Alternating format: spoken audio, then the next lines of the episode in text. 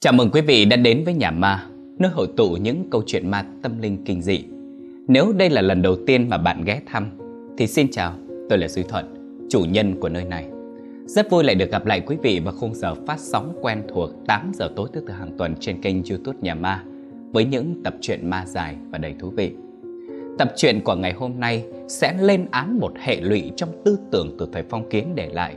Nó vô tình tạo thành sợi dây ràng buộc những người phụ nữ Hãy cùng chờ xem biên kịch của nhà ma sẽ gửi tới chúng ta câu chuyện gì nhé.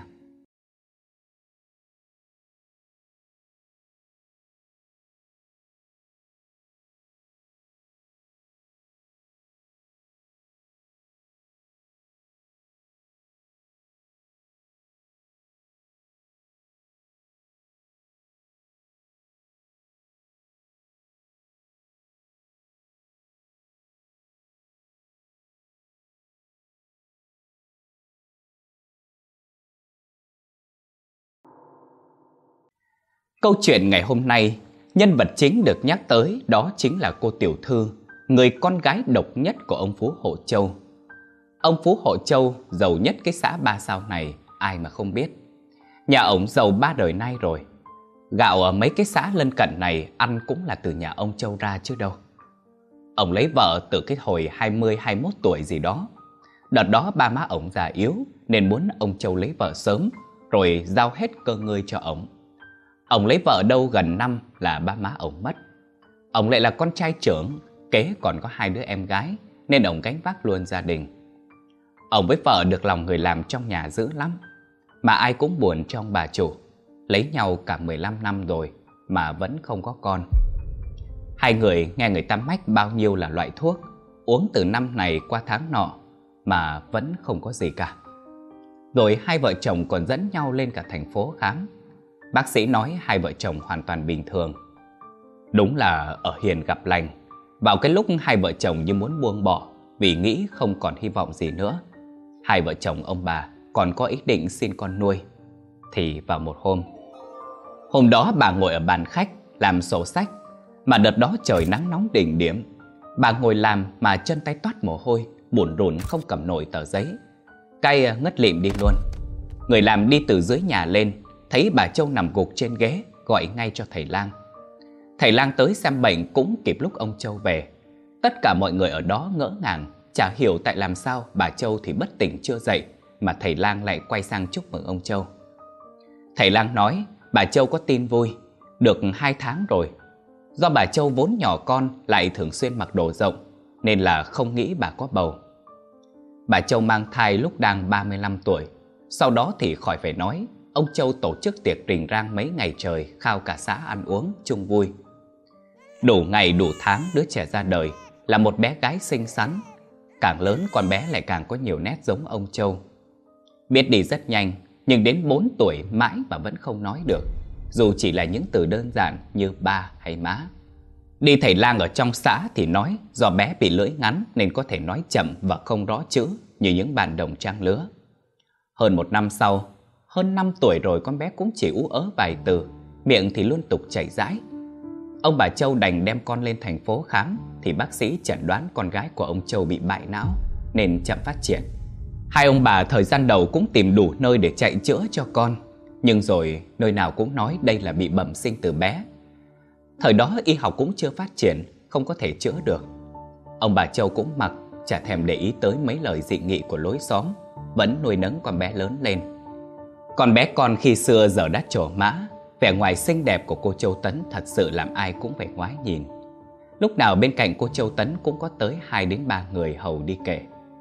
Bước sang tuổi 15 rồi, cô Châu Tấn cũng chỉ biết ú ớ, biết cười, biết đòi ăn.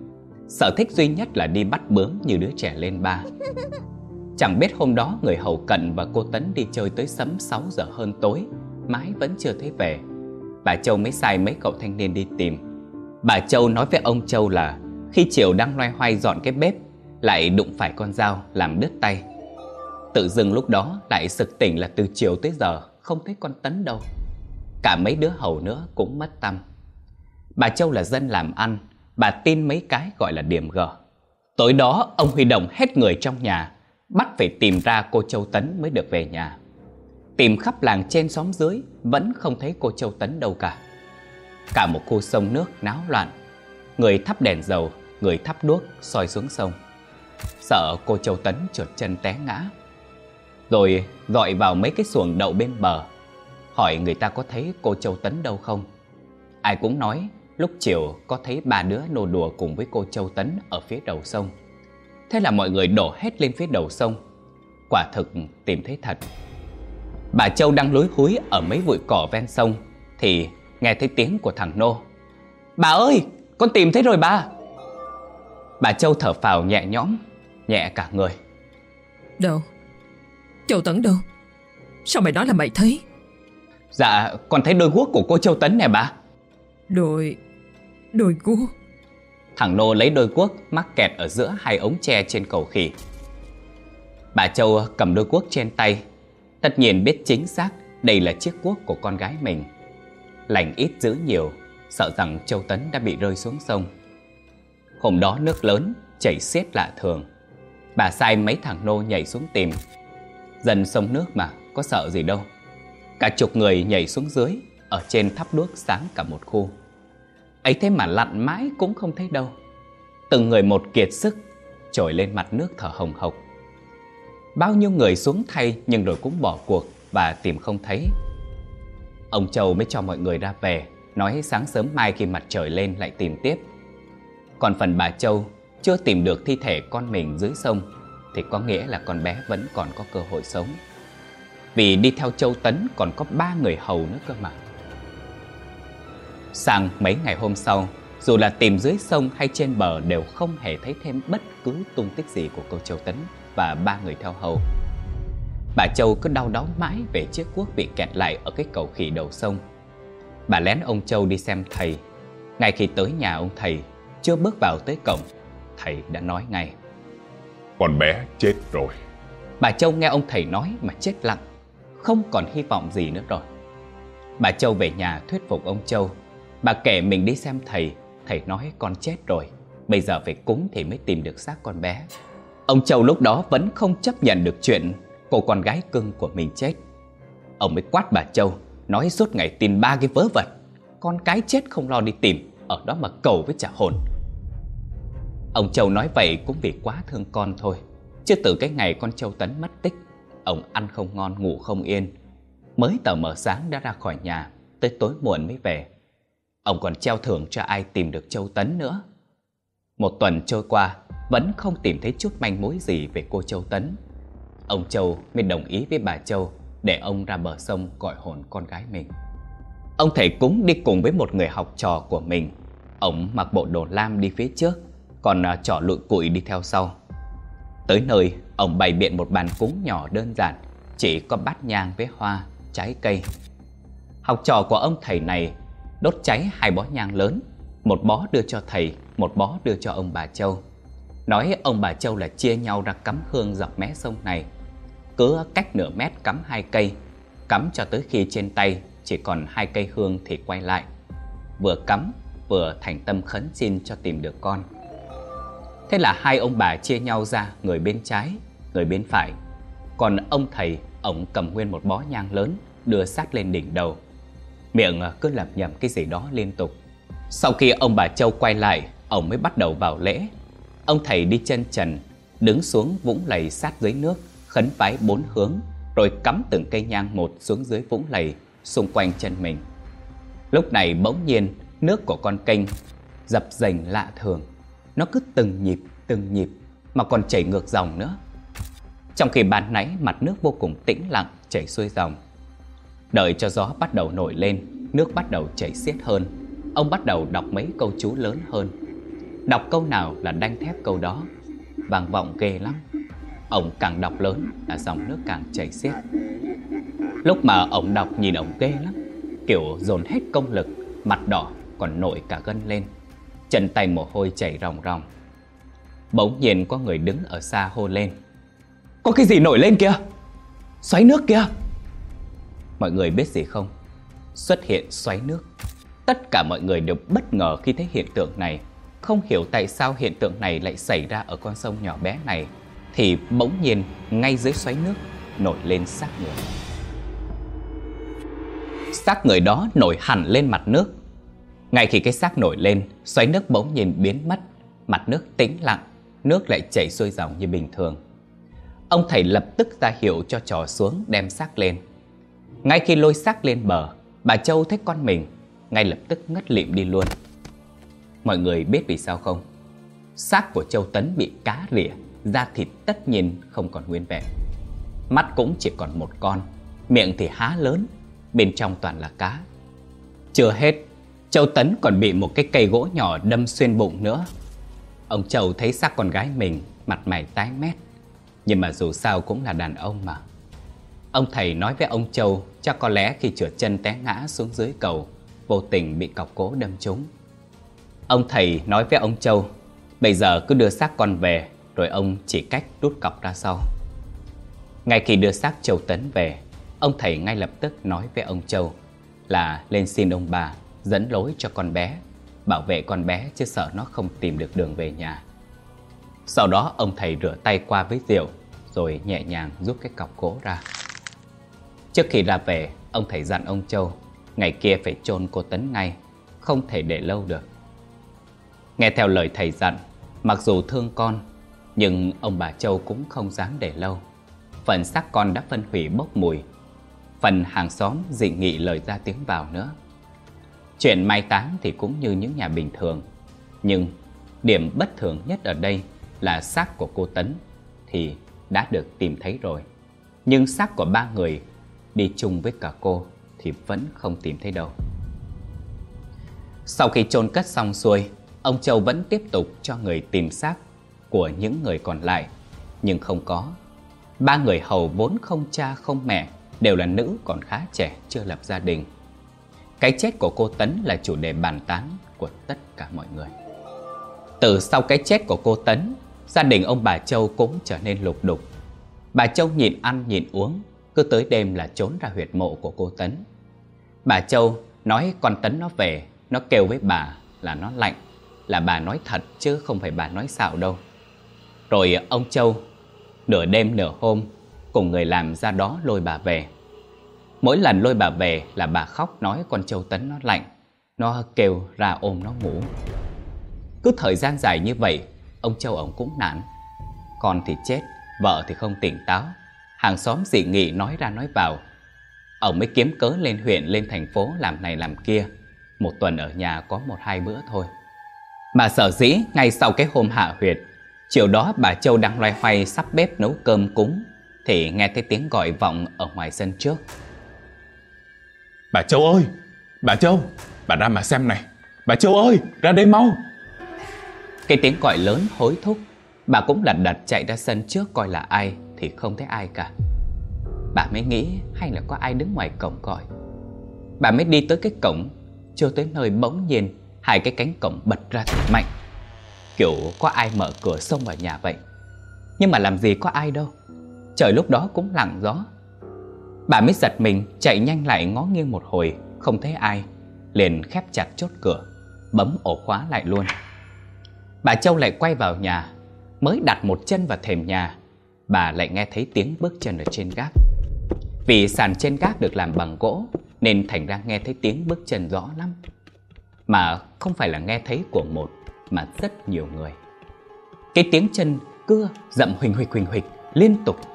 Có tiếng bước chân nhỏ, Có tiếng lại lớn, đan xen lẫn nhau.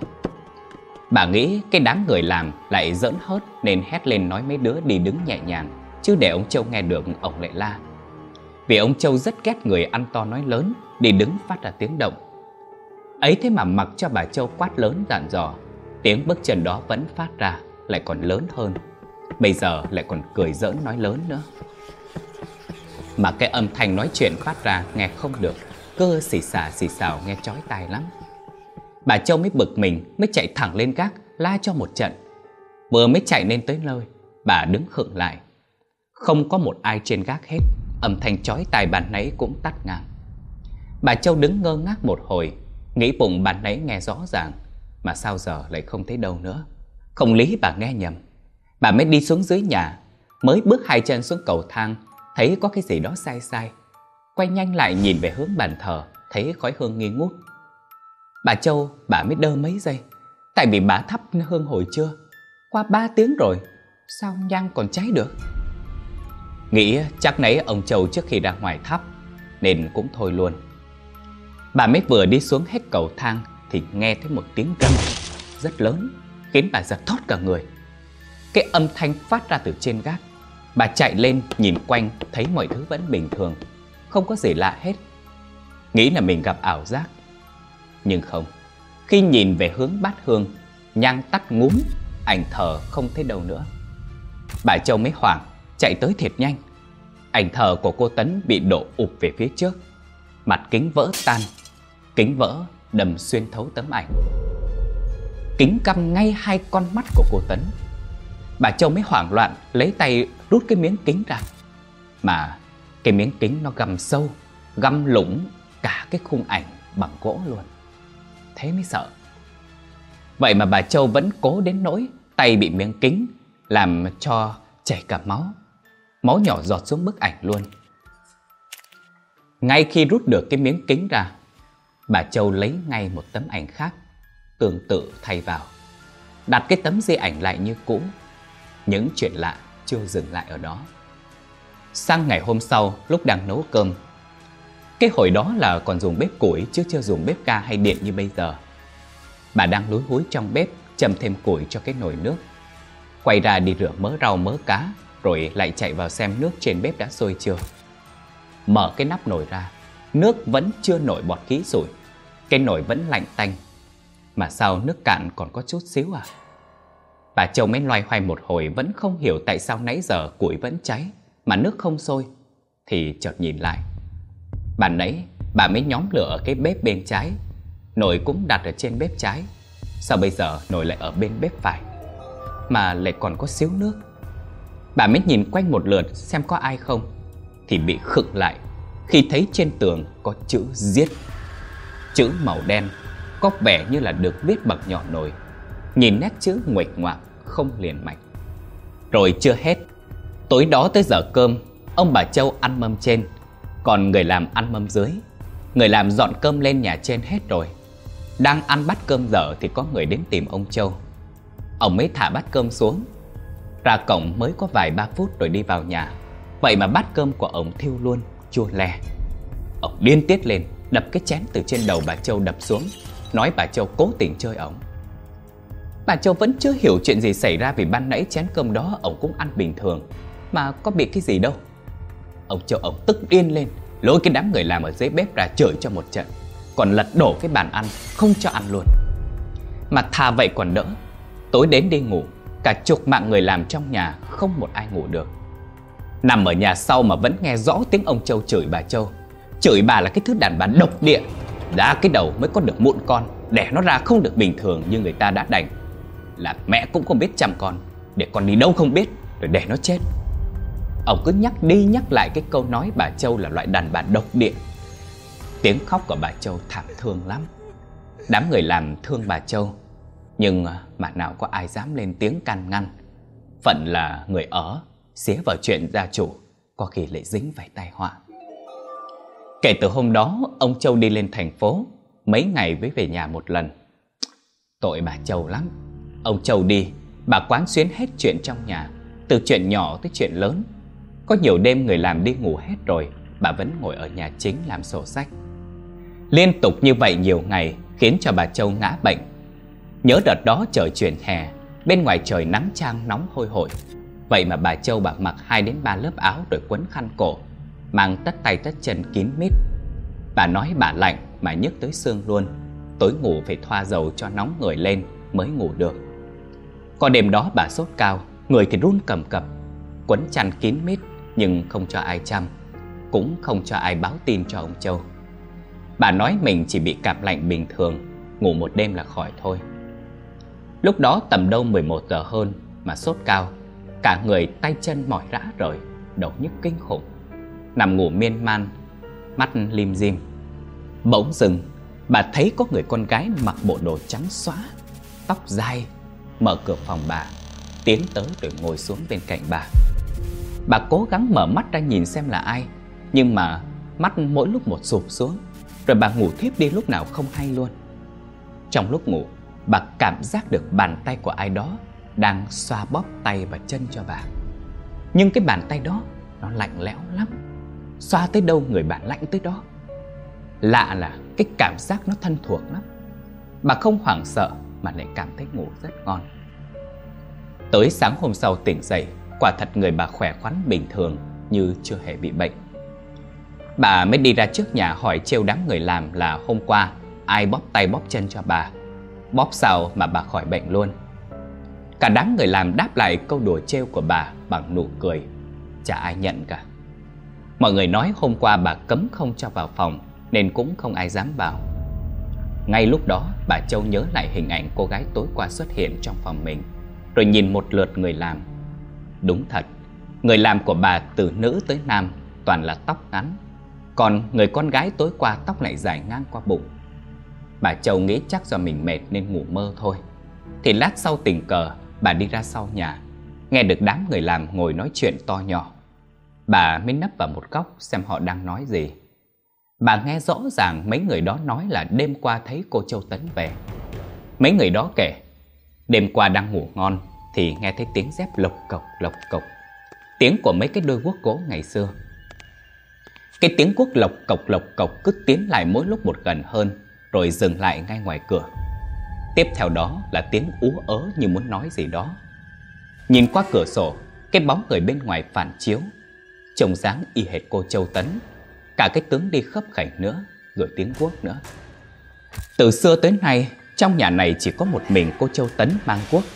Vì à, bà Châu sợ tìm không thấy cô, nên xưa này đều cho cô mang quốc để còn nghe thấy tiếng mà tìm.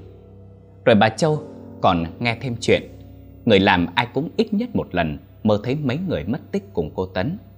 Có người còn nói nửa đêm đi ra phía sau vườn, thấy cô Tấn với ba người phụ nữ kia nô đùa với nhau sau bụi chuối rồi có khi thì thấy đang tắm cho cô Tấn ở gần cái giếng nước. Bà Châu vẫn lắng tai nghe. Bà suy nghĩ lại những chuyện mà bản thân mình đã gặp phải. Bà nghĩ chắc hẳn con gái bà vẫn đang đâu đó quanh đây chưa đi. Bà mới quay cái gót chân đi, Thì khựng lại ngay lập tức. Đám người làm đang kể với nhau về chuyện của bà. Nói cả chợ đang đồn âm cả lên. Nói ông Châu có người đàn bà khác ở trên thành phố. Trẻ đẹp đáng tuổi con. Mấy bà ở chợ lên phố lấy hàng tình cờ thấy. Ông Châu ngó lờ coi mấy người đó như người xa lạ, Không quen, không biết.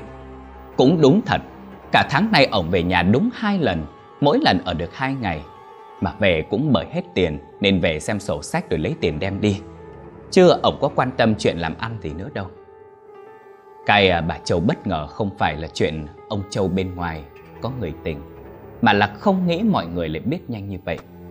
Thật ra bà đã phát hiện ra từ lâu, từ cái hồi Châu Tấn mới chết hơn một tháng. Bà đã thấy ông Châu có biểu hiện lén la lén lút rồi, còn thấy cả vết son môi và mùi hương của người khác ở trên người của ông Châu. Nhưng bà cam chịu, nghĩ rằng lỗi cũng là do mình, không cho người ta được đứa con lành lặn, không làm tròn trách nhiệm của một người vợ. Bà không quan tâm đến chuyện ông Châu ra ngoài có bổ nhí, bà chỉ quan tâm tới cái chết của con gái mình rồi cả ba người phụ nữ đi theo con mình tới nay vẫn chưa tìm được. Nếu chết thì cũng phải thấy xác chứ. chiều hôm nọ bà ngủ mơ, lần này bà thấy rõ mặt Châu Tấn luôn. Tấn trong giấc mơ hồn nhiên vui vẻ, cho bà xem lại những ký ức cũ. Bà thấy được hồi Châu Tấn mới đẻ, tới lúc tập đi tập chạy, rồi tới lúc lớn. Trước cái hôm Châu Tấn mất tích, bà còn mua cho Châu Tấn đôi quốc gỗ mới. Bỗng dừng, bà thấy Châu Tấn ngồi ở dưới một cái cây ôm mặt khóc. Khóc nấc lên, cố gắng nói với bà điều gì đó, nhưng không tài nào nói được, rồi biến mất luôn. Khi thức dậy, bà tin là Tấn đã báo mộng cho bà. Bà nhớ lại, chỗ Châu Tấn ngồi khóc có rất nhiều cây. Cây chỗ Châu Tấn ngồi là lớn nhất, còn những cây xung quanh rất nhỏ. Bà Châu nghĩ mãi, cái khung cảnh đó thực sự rất quen, dường như bà đã thấy ở đâu đó rồi. Nghĩ mãi bà chợt nhận ra, Đó là vườn bưởi của nhà ông Thao Mà bị xiết nợ hồi năm trước. Vườn bưởi này ở cuối sông Lận, Khá xa nên bà ít khi lui tới. Ngay lập tức, bà bỏ hết công hết chuyện, Nói với người làm, ngay lập tức đưa chìa khóa cho bà Để bà tự đi tới đó. Còn dặn, nếu ông Châu về thì nói bà đi bốc thuốc ở xã bên. Bà Châu một mình đi qua vườn bưởi. Bà đi lục tìm Tìm cho ra bằng được cái gốc bưởi lớn nhất. Đi mãi đi mãi cho tới cuối vườn. Cây bưởi lớn trông có vẻ già Nhưng rất sai trái. Mà đứng nhìn mãi, Xác nhận ngay chính là nó. Là cây bưởi Châu Tấn đã ngồi khóc. Bà mới đi quanh cây bưởi mấy lần, Lấy chân đá mấy cái lá khô, Cành khô ra như đang tìm kiếm điều gì đó. Hết cây lớn rồi lại tới cây nhỏ. Bỗng dưng, có con chó từ đâu chạy tới. Nó đứng ngay cái cây bưởi lớn nhất. Hướng mặt về phía bà sủa liên tục. Khi bà tiến gần lại nó Thì nó lại im bặt không sủa nữa. Bà Châu ban đầu không để ý, Phải mất một lát sau mới nhận ra. Bà di chuyển hết cây này tới cây khác, Nhưng hễ mấy cái cây gần quanh cái cây lớn Thì nó lại không hề sủa. Lúc này trời trưa rồi, Người mệt lạ, Bà mới quyết định đi lại cái cây lớn, Ngồi đúng chỗ cô Tấn đã ngồi, Rồi nhìn xung quanh xem có phát hiện gì hay không.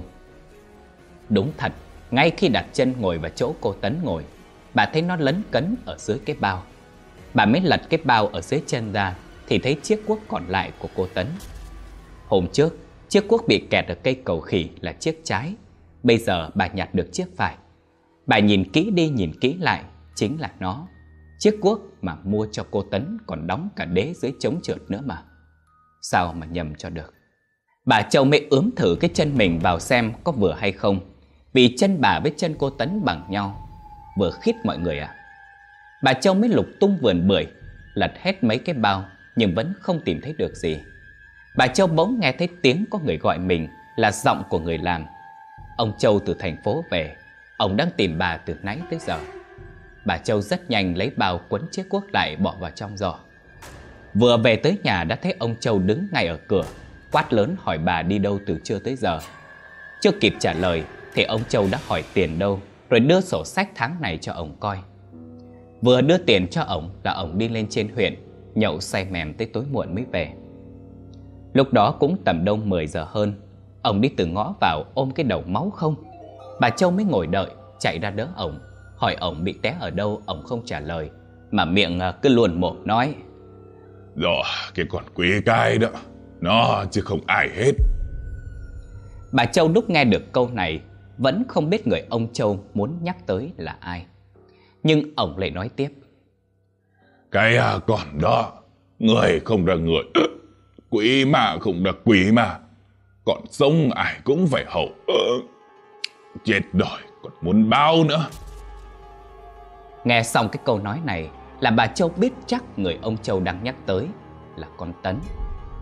Bà đỡ ông vào phòng Ông lại chửi tiếp Tôi không biết cái kiếp trước tôi ăn ở thế nào. Mà kiếp này lại lấy phải cái loại mẹ con như bà. Đẻ được có mỗi một đứa con Mà còn đẻ con gái. Ừ, Ông trợ lắm vào thì cũng đi đâu hết. Tốn cơm tốn gạo nhà họ Châu. Mà đẻ con gái đã đành đi. Còn điên điên khủng khủng. Ừ, ừ. Ba đời nhà tôi chưa bao giờ có cái giống nòi. Thật kinh như vậy. Cả cái xã này nó cười vào mặt tôi. Bạn bè tôi, Nó nói tôi sau này chết đi, Không có ai nối dõi cái nghề, cái nghiệp nhà này. Nói tôi nghe xem, Bà có ăn nằm tâm tiệu với cái thằng nào không? Mà đẻ ra cái giống nghiệp xúc như thế. Chúng nó còn nói để chúng nó ăn nằm với bà, Rồi cho tôi đứa con lành lặn. Bà nhìn cả cái làng, Cái xã này xem, Có ai là có con bị tâm thần, Bị téo não như tôi hay không? Hay là ba Bà đi tăng tiệu ăn nằm với cái thằng nào. Rồi à, nó bị lấy bệnh Rồi mới đẻ ra cái con bị tật như vậy. Bà Châu nghe những lời nói cay nghiệt của ông Châu Mà không dám nói lại tiếng nào. Bà coi như mình bị điếc luôn. Cái miệng hại cái thân Ngày tối đó ông Châu bị hành như muốn chết đi sống lại. Nửa đêm Ông nghe thấy tiếng ai gọi mình ở sau nhà. Người say khướt có còn biết gì nữa đâu. Nghe người ta gọi cũng bỏ xuống giường. Đi liền xiềng, vịn tường ra sau nhà. Ông thấy có cái bóng ba bốn người đứng ở ngoài cái hàng rào. Ông lớn ngớ tưởng ăn trộm. Cái là chạy nhào tới, Đòi đánh người ta. Ông vớ lấy cái cây xong vừa chạy vừa đánh liên tục về phía trước. Mà ngặt một nỗi, Ông càng chạy nhanh Là mấy cái bóng người đó càng xa dần. Bỗng dừng, Ông mới đứng khựng lại, Lấy cái cây gậy gỗ Tự đập vào người mình. Ông như bị ma nhập vậy tự đánh mình xong tự chửi luôn. Bà Châu đang ngủ, nghe thấy tiếng động mới chạy ra sau, thấy ông đang ngồi trồm hỗn gần cái giếng nước. Cầm cái cây đập liên hồi vào đầu tới tóe cả máu. Vậy mà vẫn không thấy đau. Bà Châu bà chạy tới, cái bà can ra, rồi mấy đứa người làm nữa. Nó giật cái cây ra, mà kêu lúc đó ông mạnh dữ lắm. Ba người kéo có mỗi cái tay mà không có ra Phải năm người xô ổng rồi giành lại cái cây mới được rồi chưa hết đâu, Mới xô ổng ngã một cái, Tự dưng cả người ổng mềm oặt, Nằm liệt ra nền, ngái ngủ. Thằng lái xe dường như bị ma nhập, Nó mới kéo ổng ra. Tự dưng nó sưng cổ lên, Hai mắt đỏ ngầu, Nhào tới thiệt nhanh.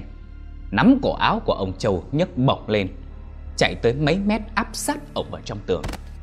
Nó còn nhe cái hàm răng ra, Cắn vào vai của ông Châu, Đến nỗi tóe cả máu. Năm ngón tay nó bấu chặt vào cổ của ông Châu. Không buông. Nó mới trừng mắt lên, Luôn miệng đòi lấy mạng của ông Châu.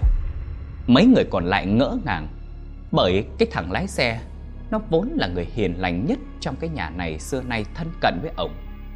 Với cả cái tướng nó có chút ác à Sao mà nhấc bổng nổi ông Châu lên? Ông Châu say mềm, Nhìn như cái xác chết không hồn, có biết quái gì đâu. Mọi người can ra, Đưa ông Châu về phòng ngủ. Ấy thế mà sáng hôm sau ngủ dậy Không thấy ông Châu đâu. Bà Châu với mọi người trong nhà Cũng nghĩ chắc ông lại lên thành phố nữa rồi. Ai có ngờ đâu. Bà người làm Bà kéo cầu nước từ dưới giếng lên Thì thấy nước có màu đục đục Không có trong như bình thường. Nhìn xuống tá hỏa Thì thấy xác của ông Châu ở bên dưới.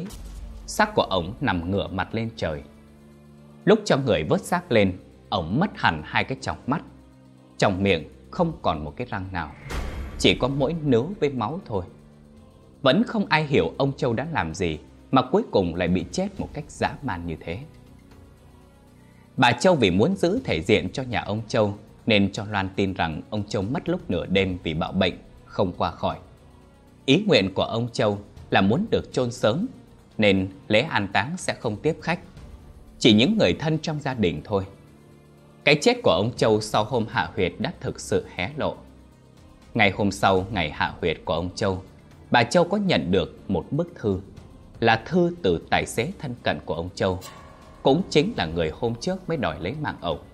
Trong thư, tài xế đã vạch trần bộ mặt thật của ông Châu. Nói rằng người giết cô Tấn và ba người theo hầu chính là ông ta. Ông Châu bị người phụ nữ kia quyến rũ Nói rằng phải giết con đó thì cuộc đời ông Châu mới hết khổ.